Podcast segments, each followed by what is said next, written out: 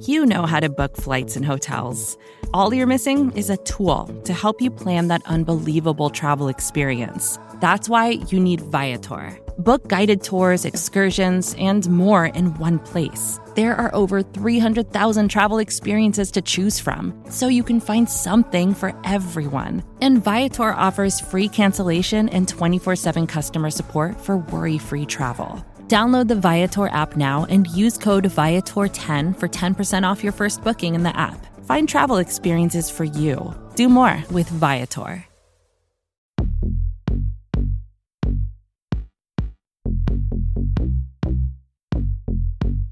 Welcome into the QB Scho Show. This is episode 52, brought to you by the fine folk at SB Nation and Bleeding Green Nation. I am your host, Michael Kist. You can follow me on Twitter at Michael Kist NFL. That's K I S T. And here with me, as always, to break down quarterbacks around the world is quarterback one in my heart, in our dreams. He is Mark Schofield. Mark, brother, how you doing? I'm doing well, buddy. Always good to be with you. And today's a good show. I'm very excited for it. We got listener questions, so I'm going to keep it quick on the historical reference Cool, here. cool, and cool. we're recording this on Tuesday, February 11th, and it is primary day in the great state of New Hampshire, the first of the nation primary. And that gives me a chance to talk briefly about one of my favorite traditions, and that is Dixville Notch. it's a small, unincorporated community in Dixville Township, Coos County, New Hampshire. The population of the township, all of whom live in Dixville Notch, was 12. That's right, 12 as of the 2010 census.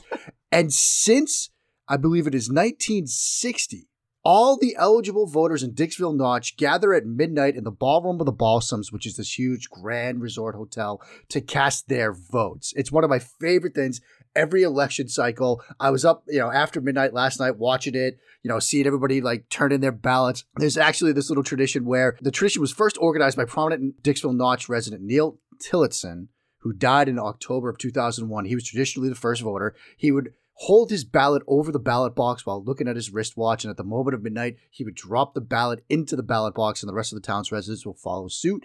Since he passed away from pneumonia in 2001 at the age of 102, the first voter has been chosen by random ballot beforehand. And it's it's just always fun. It's a little bit of like tiny democracy in action. And so Dixville Notch, there are other places that do it in New Hampshire. Hart's location is another one, but Dixville Notch did it first. And I always like seeing it every, you know, Tuesday morning, bright and early on primary day. I, I you could tell where I'm at mentally in my maturity because I just I just full on giggled at Dixville for that Yeah, I thing. mean it's a ridiculous name. It's an absolutely ridiculous name. When we were watching it last night before we went to bed, my my wife was just like, "If I hear Dixville one more time, I am throwing something through the TV." So I get it. Believe me, I get it. All right, so let's get to some of the listener questions. We reached out to you on Twitter, and the gentle listener, you, uh, you came through with a lot of great questions about a lot of different topics. We got history stuff, asking about our marriages, which are fine. Totally got- fine, obviously. We got some scheme evaluation stuff, Eagles related, non Eagles related. So, a good variety of questions. This will be a little bit looser of a format here, but let's get to the first one. We'll kind of keep it with, with the Eagles. We'll go with Scott McGill first at SRM Chef. He said, Need Mark's take on Scangarello. Scangarello obviously brought into the Eagles. He was with the Broncos previously. Everybody knows who he is by now. We've had three shows covering those coaches' changes since then on the BGN feed here. Uh, he says, in regards to where the scheme will go, what he will bring to Wentz's development, and why you, Mark, turned down the OC job, is it because you're a dirty, stinking Pats fan? It's just a filthy, disgusting Patriots fan. No, I did not. I was not offered the gig. Had I been offered that gig or any gig in the Philadelphia Eagles organization, I would happily take it. So listen, if you're listening, Howie, just just you, you hit He's the available. DMs. They're they're open. I will be just an assistant to the assistant quarterback coach. Like that's fine. But no, as for Scangarello, like I think the expectation was when he went to Denver that they were going to have sort of that Kubiak type feel, a lot of outside zone with boot action off of it. That was sort of where Joe Flacco was, for example, when he was at his best under Gary Kubiak. It was when he was running a kind of boot action game, and we would think that that would fit Flacco, that would fit Drew Lock, and that would, in a sense, fit Carson Wentz as well. The weird thing that I want to see play out with this hire, the aggressiveness. We've talked a lot on this show about Carson Wentz and his aggressive nature at times, and how sometimes you need to sort of dial that back and have the right sort of balance. You know, Wentz is, you know, aggressive by nature. Scangarello was criticized in and around Denver coming from the top. Flacco and Fangio, they wanted to be more aggressive as an offense. They thought they were too conservative at times. So you wonder if this is either a nod towards maybe getting Wentz to dial it back at times, or if this is going to work. Like that's sort of my concern with this. Like the conservatism that we've seen from Scangarello's offense at times, especially last year. I don't know if that's the best fit for where Wentz is. Do you? Mm. Yeah, no, it, it's interesting because there was a big talk between BLG and Jimmy Kempski about you know that conservatism that we saw from Scangarello that Denver didn't like. But mainly, I think the big thing was getting new ideas from the outside. And yeah. because I mean, Doug's going to be the one pulling the trigger. It's not Scangarello on like fourth and three going, man, we should punt here. It's going to be Doug right. going, no, we're going for it. It's, you know, Skang's what you got. you yeah. know, you got anything, got anything fresh for us? So I think that's that's the bigger thing. And then, then also, you know, the hire of the the Mississippi State passing game coordinator there. What's his name? Breiner. Yeah, Breiner. Yeah. Um, I, I, think that that has more to do with Wentz as well. Uh, Press Taylor, we'll see what we get from him. So, some quick thoughts on on, on Scangarello, who you know I, I, I like the idea, and I think he got a raw deal where he was with Denver, and we're not asking him to be a play sequencer. We're not asking him to you know make those decisions on fourth down. As far as a relationship with Wentz, I have no idea how that's going right. to go. Like we no. uh, on looking from the outside in it's it's like trying to put a puzzle together in the dark as far as what yeah. we know. So there's almost some only so much we can say about that. Let, us kind of keep it with the with the Eagles here. Jeremy Lupowitz at J A L or J A Lupowitz asks who will be the Eagles' backup to Wentz in 2020 could actually be three separate segments over three episodes talking about A, in-house options with McCown, Sudfeld, Lauletta, B, free agent slash trade options, C, draft options. And Mark, let, us kind of keep it with maybe some free agents that are kind of out there. I think Sudfeld might walk.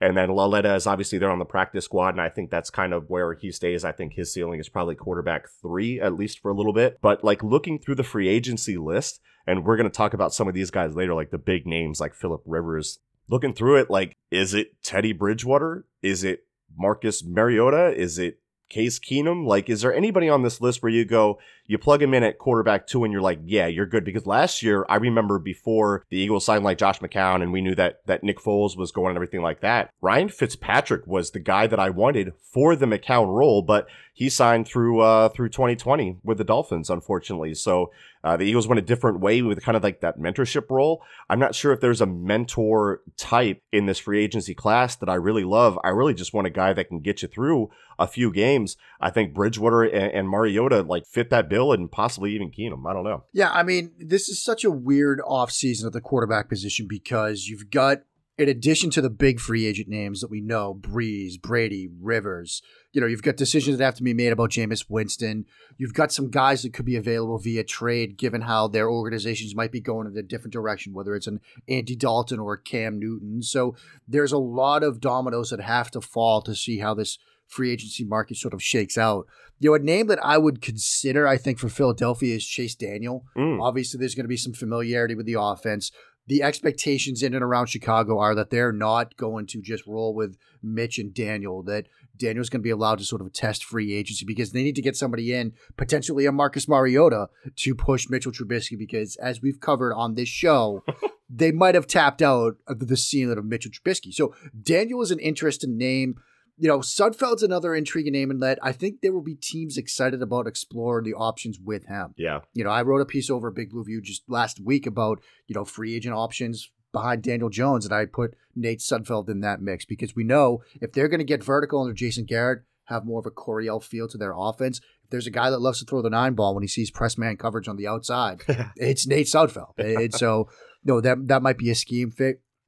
Some of the other names don't inspire a ton of confidence. I mean, Blake Bortles, Sean Mannion, Geno Smith, like Matt Moore. yeah, it, it kind of thins out. Like, you know, there there's a name that I there are two names that I like, but they're both exclusive rights free agents, so yeah. it's probably not going to happen. But Nick Mullens and Josh Woodrum. Mm. Like Mullens, I think is a very intriguing quarterback. I've written at length that I would love to see him you know, somehow work make his way to New England. But I, I think he's a very intriguing quarterback. And the, there's got the Scangarello connection because Scangarello yeah. was there with Mullens at uh, San Fran. So yeah, I mean yeah. that that would make sense. Yeah, that would make sense. But again, he's an ERFA, so all they yeah. have to do is just give him a contract, and it's either he plays or he sits. So, yeah, you know they'd have to trade him. Um, Woodrum, he's got a big arm. Like he's an intriguing guy, but he's bounced around another ERFA. Like it's just a weird. I guess you could go the Chicago Tribune route. You know, an article that came out while we were at dinner at Dolph where it was like they could sign Dak Prescott or Tom Brady or Philip Rivers to back up Mitchell Trubisky. They could try that, I guess, because I guess those are options to back up Mitchell yeah. Trubisky.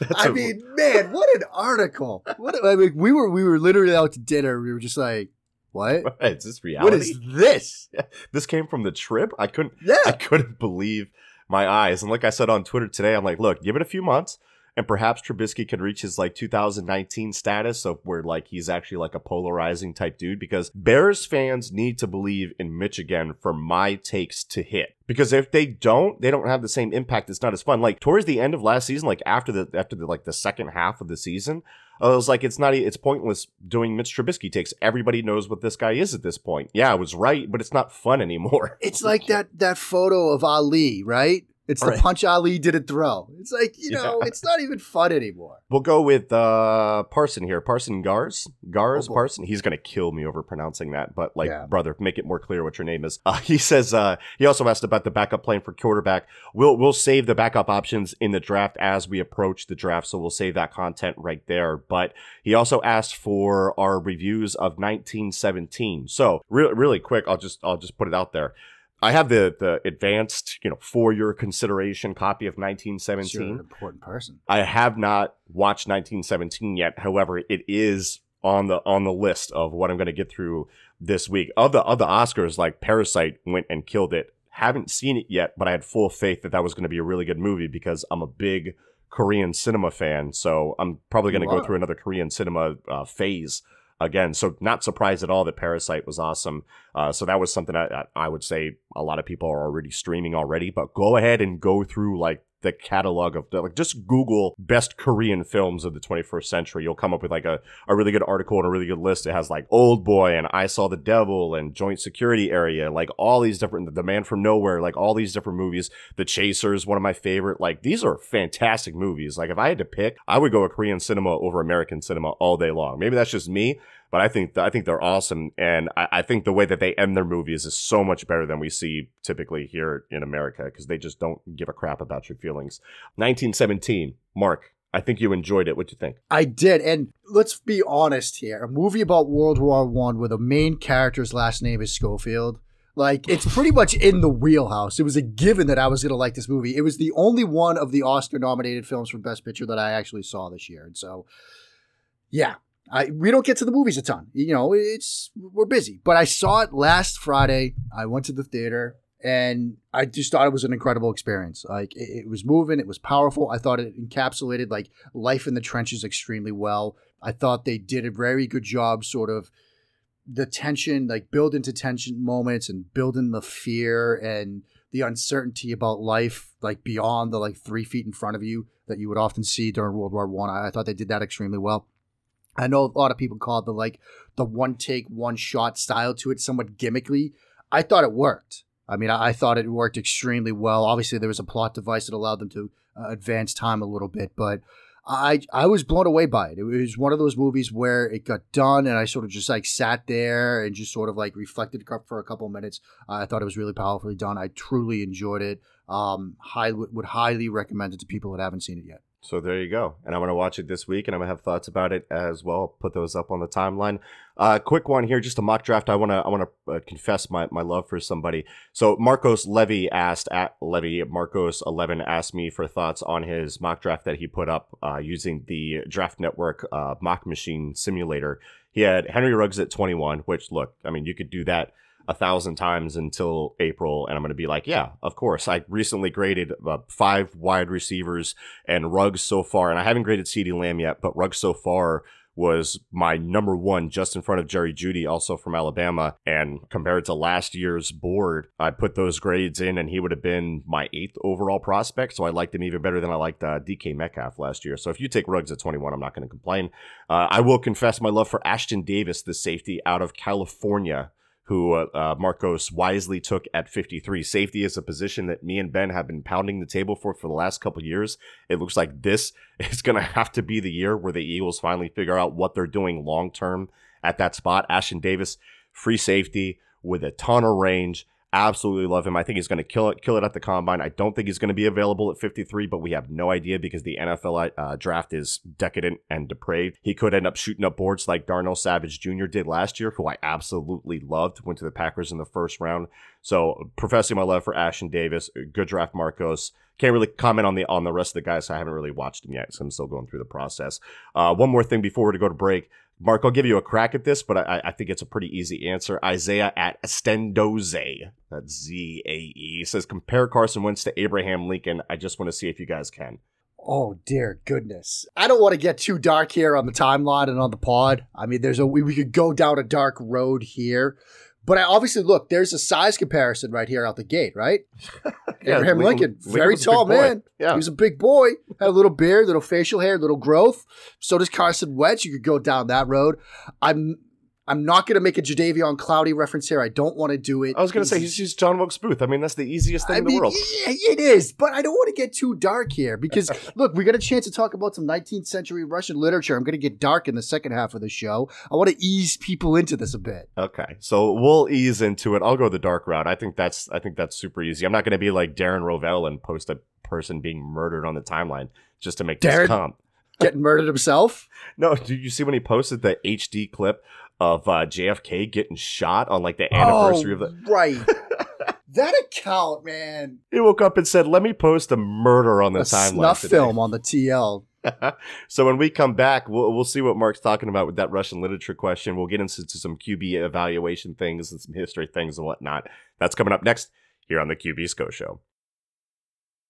And we are back here on the QB Scho Show, episode 52. SB Nation, Bleedy Green Nation, bringing it to you. Michael Kist here with QB1 in our hearts, in our minds. Mark Schofield. Mark, you already you already alluded to it. Let's tee it up for you. John Newman at Felix Monroe 5 says, which 19th century author would be best suited to write the story of the 2019 Eagles? Gives a list of them right there. One thing I will add to the to this list is that uh, Dostoevsky, my Siberian Husky, his name is Akira Dog Stoyevsky. So there's that. That's my one contribution to this question. Mark, you said you actually took a, a lit class, a Russian lit class, I did. 19th century lit, lit class. I did. that had to be fun. Uh, so I'm going to leave this question to you. Who do you, who do you think uh, would write it?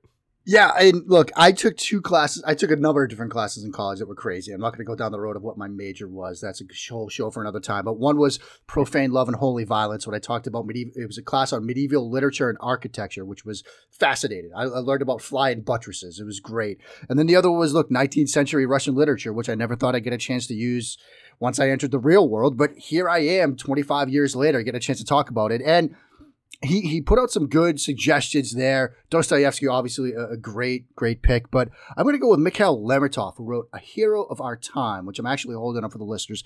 I'm going to read just a quick passage from it, and if this doesn't sound like basically what this show turned into down the stretch, I, I I don't know what was. And this guy's talking about life in the war, and that was the happiest time of my life. I had hoped there'd be an end to boredom with Chechen bullets flying around, but I was wrong. After a month, I was so used to the hum of bullets and to being so close to death that I honestly took more noise than the mosquitoes. Now that I was more bored than ever, with just about my last hope gone, when I saw my Bella in my quarters and held her on my knees and kissed her black curls for the first time, I was silly enough to think she was an angel sent down to me by a merciful fate. I was wrong again. A native girl's love is little better than that of a lady of rank. The ignorance and simplicity of the one are as tiresome as the co- coquetry of the other. If you like, I'm still in love with her. I'm grateful to her for a few moments of relative bliss. I'd give my life for her, but she bores me. I don't know whether I'm a fool or a scoundrel, but one thing I'm sure of is that I'm just as much to be pitied as she is, perhaps even more. My soul's been corrupted by society. My imagination knows no peace. My heart no satisfaction. I'm never satisfied. I grow used to sorrow as easily as I do to pleasure. My life gets emptier every day. The only thing left for me is to travel. As soon as I can, I'll leave. Not for Europe, though, not on your life. I'll go to America, Arabia, India. With luck, I'll die somewhere on the way. At least I can be sure that with storms and some bad roads to help this final solace will last me for a while. All that's missing from that is the guy saying, eat at Arby's. Right. Yeah, exactly. Yeah. I love I mean, that. that's Okay. dark. Amazing. Let, us go to uh, Greg Mello. He has an interesting question at Mellow Vibe 76. He said, In Mark's opinion, what position did the Eagles address in the best case scenario at 21? What would the ideal prospect be? In Michael's opinion, which position would be the best case scenario for the E- for the Patriots at 23? And the ideal prospect. With the Patriots, I'm assuming you guys are going to want to load up in, the in the box in the in the front front four type type area there. Maybe maybe looking for some pass rush. Am I am I am I looking at like AJ Ipaniza or Epenesa or however you pronounce that from Iowa? Maybe Terrell Lewis is a is a shocker pick from Alabama. There you got the Belichick uh, connection with with Saban. Is it are you looking for a pass rusher, Mark? Bark twice if you're in Milwaukee. This is the gif of internal screaming below my face as I stare at you. If if you don't give this team a wide receiver or a tight end at 23, I'm literally going to snap, okay? Because my goodness, this team has a collection it. of chuckleheads my size trying to play wide receiver right now. Yeah, it's okay. Not, so Laviska Shenault, are you be happy with that? Look, we're fighting to the death over the wide receivers that fall to 21 and 23, I think. Right. Yeah. Oh, right. absolutely. Which is why I think both of us are praying that when Tampa Bay turns in the card at 14, it says Jacob Eason's name on it, which means we've got five QBs going in the first 14, which means you've got guys like Ruggs and Shenault like falling down the board into our laps. Mm, right? Yeah. Like, yep. I mean, I, I could see, look, I could see Bill Belichick doing something silly and turning in the card for like a Zach Baun and my Twitter mentions just like going full on thermonuclear. I mean, but I think both teams got to address wide receiver with those picks. I mean, for the Eagles, look, Ruggs or Shenault, I think. Yeah. Like, yeah. I agree. I right? agree, and, I, and I'm on board with both. So yeah, we're yeah. we're fighting for wide receivers. That I like messing with Mark there about the edge rusher. Okay, let's was, go to. Uh, I was about Jake, to cry. Jake Agliata at Agliata Jake. Interesting question. This year, Ryan Tannehill had a breakout season after a change of scenery. Which quarterback do you believe will have a similar year in 2020 after switching teams? He says, My money is on Marcus Mariota. And I, I think that's actually a decent bet. Mark, which which yeah. breakout candidate do you have for next year? Look, I, I think Mariota's a great bet, if for no other reason than I want to be right on that evaluation. Correct. my QB one, so I need that for the brand. We're, we're going to talk um, about that whole process in a second with me. Yeah, yeah, go ahead. um, you know, I think he's a lot of it will be determined by landing spots. Like if for some reason. I know Chris Trapasso had a thread out about like guys moving around, like eight different quarterbacks going places. Like he had Jimmy G going to New England and, you know, Dak going to San Francisco and Brady going to Dallas. Like it could get nutty this offseason, so it's going to depend on landing spots. But I think Mariota is a great candidate for sort of having that like second act to his career. You know, another one might be Andy Dalton. As strange as that sounds, but you look at you know Dalton's not a horrific quarterback. He's sort of in that Tannehill like. You know, the guy was okay and had some moments. And if he gets into the right system and catches lightning in a bottle, that could work. So I don't know. Those could be some guys. Cam Newton, though you know, I, I, think Newton still has one or two great years left in him. I was always sort of a Cam Newton believer. You know, if you drop him into New England, if, if you drop him into Chicago, like you're not telling me he's a you know he's a worse quarterback than Mitchell Trubisky. So I think there are a number of candidates for that. All right, so let's go to Shane Haff, longtime uh, listener, loyal listener at Half and Half. That's H A F F with an N. H A F F. Why are we so bad at scouting quarterbacks? It seems like it's the one position we consistently get wrong in the draft before you yell at this guy. He was talking about the scouting community, not the Eagles specifically, which I'm glad someone questioned him on it because I was like, wait a minute, what, what's what's this shade? Oh, yeah, Carson right. Wentz, this will not Seriously. stand. I mean, I thought he was going after the Clayton Thorson pick, though. Me too, me too. Yeah, yeah. because that was bad.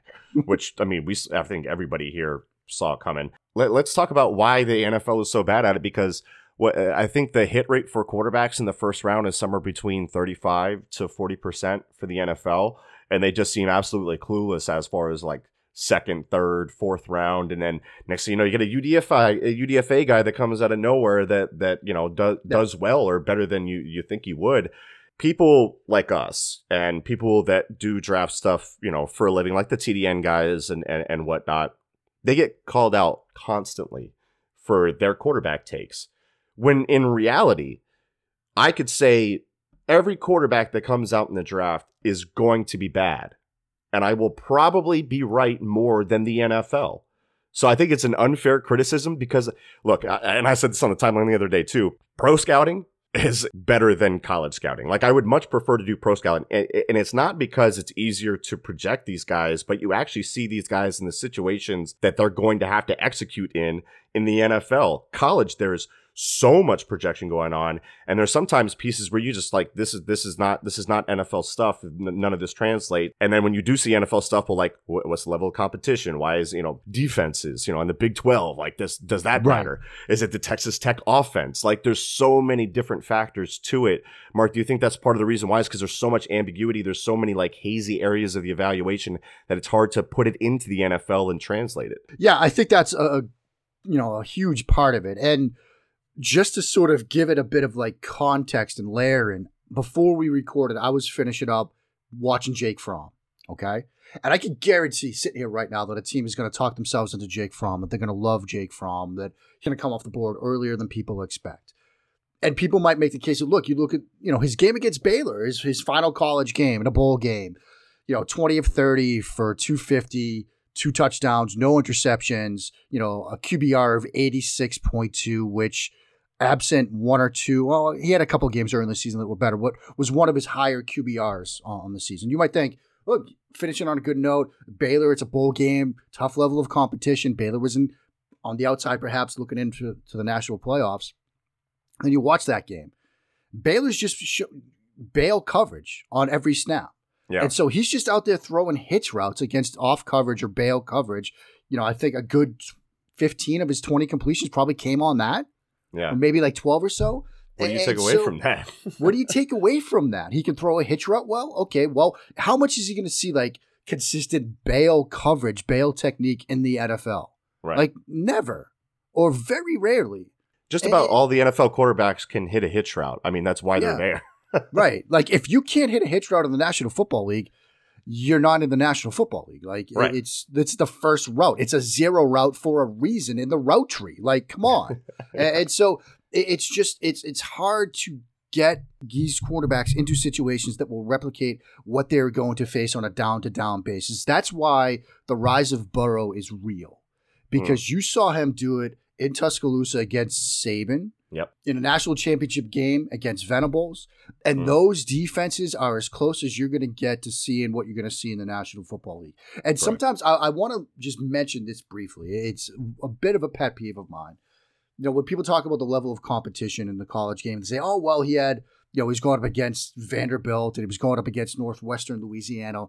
Those are the athletes on the other side. Don't forget, these guys are going up against a defensive coordinator who has spent an entire week, if not more, trying to game plan against this quarterback. And so, yeah. you know, the athletes might be one thing, and, and you might f- face some throwing windows that are going to be much bigger than you see in the NFL.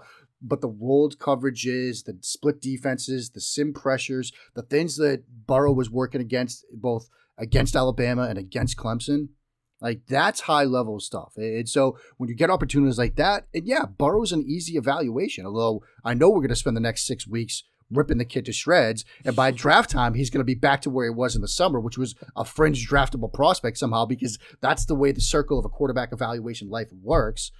But Burrow's rise is real because of that. He's going up against smart defensive coordinators and having success against them. Jeff Warren at Jeffrey Warren, friend of the show, says, "What is becoming the most important quarterback trait for scouts as they evaluate new quarterback pr- prospects, and why? How has this scouting eval uh, evolved over time?" And and I would say, I think I think all of us are more and more learning the importance of accuracy and understanding that accuracy is a hard thing to fix. I think less and less, and we've talked about this before, we're focusing on the mechanics of everything because as we like to say often, yep. mechanics don't matter until they do. So, you know, if you're a quarterback like Mahomes who is constantly doing just wacky things just with his feet, stuff and it, and it still gets there. It really doesn't matter. And along that same line, I think people are starting to value more and more quarterbacks that can create outside of structure when things break down. Would you would you agree with those yeah.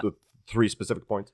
Yeah, I, I, think I think you pretty much nailed it there. I mean, I think there's going to be sort of an offshoot of looking at varied sports backgrounds in pr- prospective quarterbacks, particularly guys that have a baseball background, mm. because that ability to sort of make throws from different throwing platforms, like yes. it, it's nice if you have clean mechanics, but things do break down. And what happens when you're trying to like use crisp mechanics with a guy in your face or guys in trash at your feet? you you fall apart. Who are sorry to cut you off, but who are some of the best guys that you see doing that? Because obviously Mahomes is one. I think yeah. Stafford is really Stafford, great at it. yeah. I mean, Stafford was going to be the guy I was going to go to next. I mean, look, Stafford can throw for some ridiculous arm angles, and I've said this. I was on a show with Matt Waldman a couple of like it was two summers ago, I think. And he asked me flat out, like, who would you like to see who's in the league right now? This was before the rise of Mahomes, so like, don't ding me for this. Even though we loved Mahomes, we didn't see this coming right away. Yeah. Um, you know, he asked me like, who would you like to see take over for Brady? And I said Stafford. Like Stafford, I think if he's healthy, is a tremendous quarterback. Right. And Yeah. I, I, I got some grief a couple of years ago when I said Sta- I had Stafford in, instead of Matt Ryan for a top five quarterbacks. Again, pre Mahomes, don't yell at me. And Atlanta Twitter was just in my mentions for like a week and a half. It was good. They were standing for their boy. But I think, look, from a trait based perspective, I think Stafford is a tremendous quarterback. It's the injuries and stuff. So Stafford is there. Wilson, I think, is on that list. You know, you can see Wilson making throws from ridiculous platforms. Kyler Murray's Rodgers. on that list too. Murray. Rogers. Yeah. Murray. I mean, again, it's the the baseball background where it's like Murray's mechanics are all over the place at times, but Right. he could still make throws from silly platforms with his feet set, not set. Again, it's it's that baseball background, which is why you know we're curious to see Anthony Gordon. You know, we got some hope for him. We're going to die on that hill because he'll make some throws from silly platforms. So Right. I, I think that's part of it. You know, I, I think accuracy is a good one because you can't teach it. Like it's just one of those things where you have it or you don't. And if you're an inaccurate passer, like you can get better, but you're not suddenly becoming somebody with great pristine ball placement overnight or over the course of the first couple of seasons. So, you know, that's one. And then obviously, like, you know, processing speed and the ability to read and react to a defense, it still matters. We're seeing it differently, you know, a- as sort of NFL offenses evolve to a more spread type approach. We don't need to see a guy go, you know, X to Y to Z to the check down and do it quickly. Like the progression read structures are different, but you still have to have that ability to process information in front of you and react to it quickly, whether it's on an RPO structure or simple route concept, whatever. You still have to make decisions fast because let's face it, guys are coming to kill you. Great stuff there. We'll, we'll run through these last few ones real quick because there's some non-football ones I wanted to get to. Tanner Yoho at Tanner Yoho underscore asks top three history books you'd recommend. Number one, Rubicon by Tom Holland. Fantastic. Uh, number two, I'll actually go with the Tom Holland. I'm doubling up on the Tom Holland here. Not not Spider Man, but the historian. I'll go with the the histories by uh, Herodotus. The Tom Holland translation is uh, the, the the best translation I've read. I've plugged that before. We plugged that before in this show. Um, I would actually suggest, and this isn't like not a top history book of all time for me, but I am going to go with something that I think football fans need because I think they need some stoicism in their life. I'm going to go with Meditations by Marcus Aurelius because you know what? At the end of the day, it's just sports. Don't let it control your life. Get over it, man. Uh, Mark, you have any book suggestions uh, for the yeah, I listeners? literally like you know brought over a whole fumbling host. Of, yeah, I've got like a stack of like twenty books Yeah, I'll, I'll keep it to five. Um, Montefiore Somme into the breach about the Battle of the Somme, I think is fantastic. Also, World War One, The Price of Glory about Verdun by Alistair Horne. That is a fantastic work. You can't read World War One without uh, The Guns of August and The Proud Tower by Tuchman. Those are also great. Um, two books that are actually really personal to me. I you know read these in college. You know I still have them. I still like flip through them. Or actually, I reread one of them um, recently. Uh, Lenin's Tomb: The Last Days of the Soviet Empire by David Remnick. This was just a fan- fantastic, fantastic book. And The French Revolution: Citizens by Simon Schama. It's massive. It's I don't know, a couple thousand pages or so, but it's just a tremendous story. Like it makes the French Revolution extremely interesting. It reads almost like a novel. Highly recommend that. Josu Cantu at Josu Cantu asks, "What's your guilty pleasure, bad, inaccurate historical movie?" Mine would be 300. I think we've talked about this before. Yeah. It's it's xenophobic. It's very inaccurate. It's told from the Greek perspective, which the person's got terrible PR from that from that Right. period. Um, I I think it's I think it's terrible in all of those aspects. But boy, is it a fun romp? It's fun to go to Fantasyland. So Yeah. 300 would be uh would be my one there. And then uh, let's see, there was there was another history one. Oh, someone was asking what our favorite period was. Let me just get that at so I don't. While you're looking for that, I do want to mention in response to that movie question, it's not a history movie, it's a space movie, The Martian with Matt Damon. Like Yeah. the science with it is like completely wrong. Like Neil deGrasse Tyson, like there's a scene in the end where he like punches a hole in the hand of his spacesuit to use it as like a thruster while he's in flying in space, like Iron Man. Like that's not happening. Okay, like the physics of it are completely wrong. The like Earth like moon shot, like you know Right. that's probably not happening. But at the same time. I Fun. will rewatch The Martian over and over and over and over again. I absolutely love it. I remember when it came out and it got nominated and he won for like best actor in a comedy. And I was like, what? Before I'd seen it. And then I watched it. I was like, that has that movie has some like literally hilarious moments. Like that's Mark one, that's one I've Watney, seen a few times. Space yeah. Pirate, like that whole yeah, thing. yeah. I love that. Yeah, that's one of the ones that like if I, I'm flipping through the channels and it's on, I've watched it a few times. Uh, Yeah. uh, that way I enjoy that one too. It was Neil Dutton who asked that question about the the historical time periods at N Dutton thirteen. What would you say uh, is your preferential era of history to learn and read about? He says that 1919 to 1939 Europe, especially Germany, is my personal wheelhouse. I think from the book recommendations we give, it's pretty pretty uh, cut and Yeah. dry.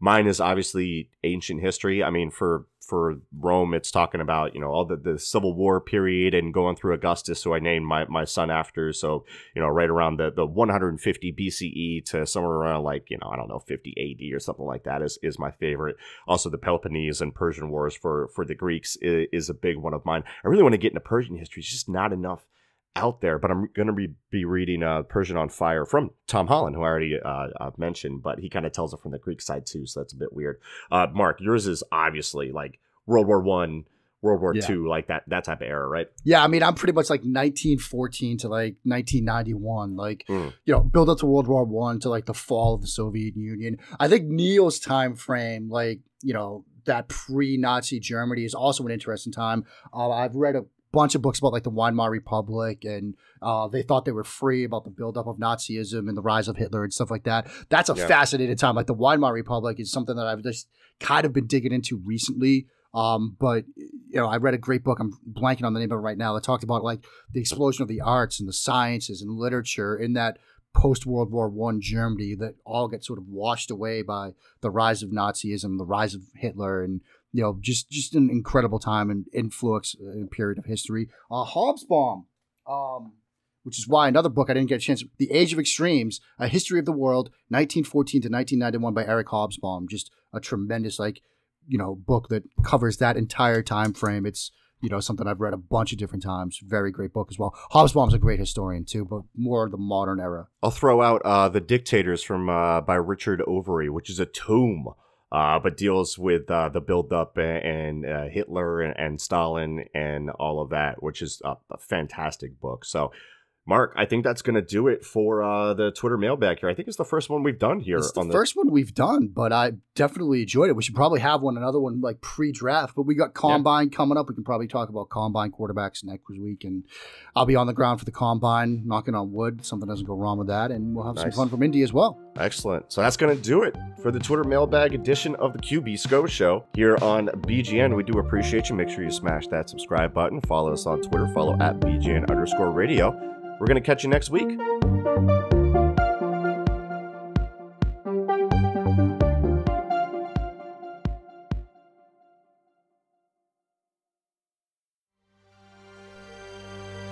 BGN.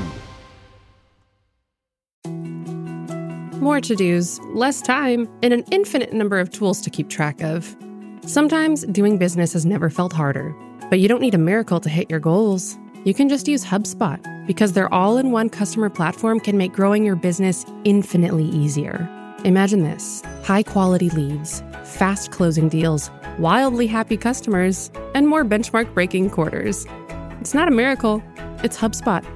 Visit HubSpot.com to get started today.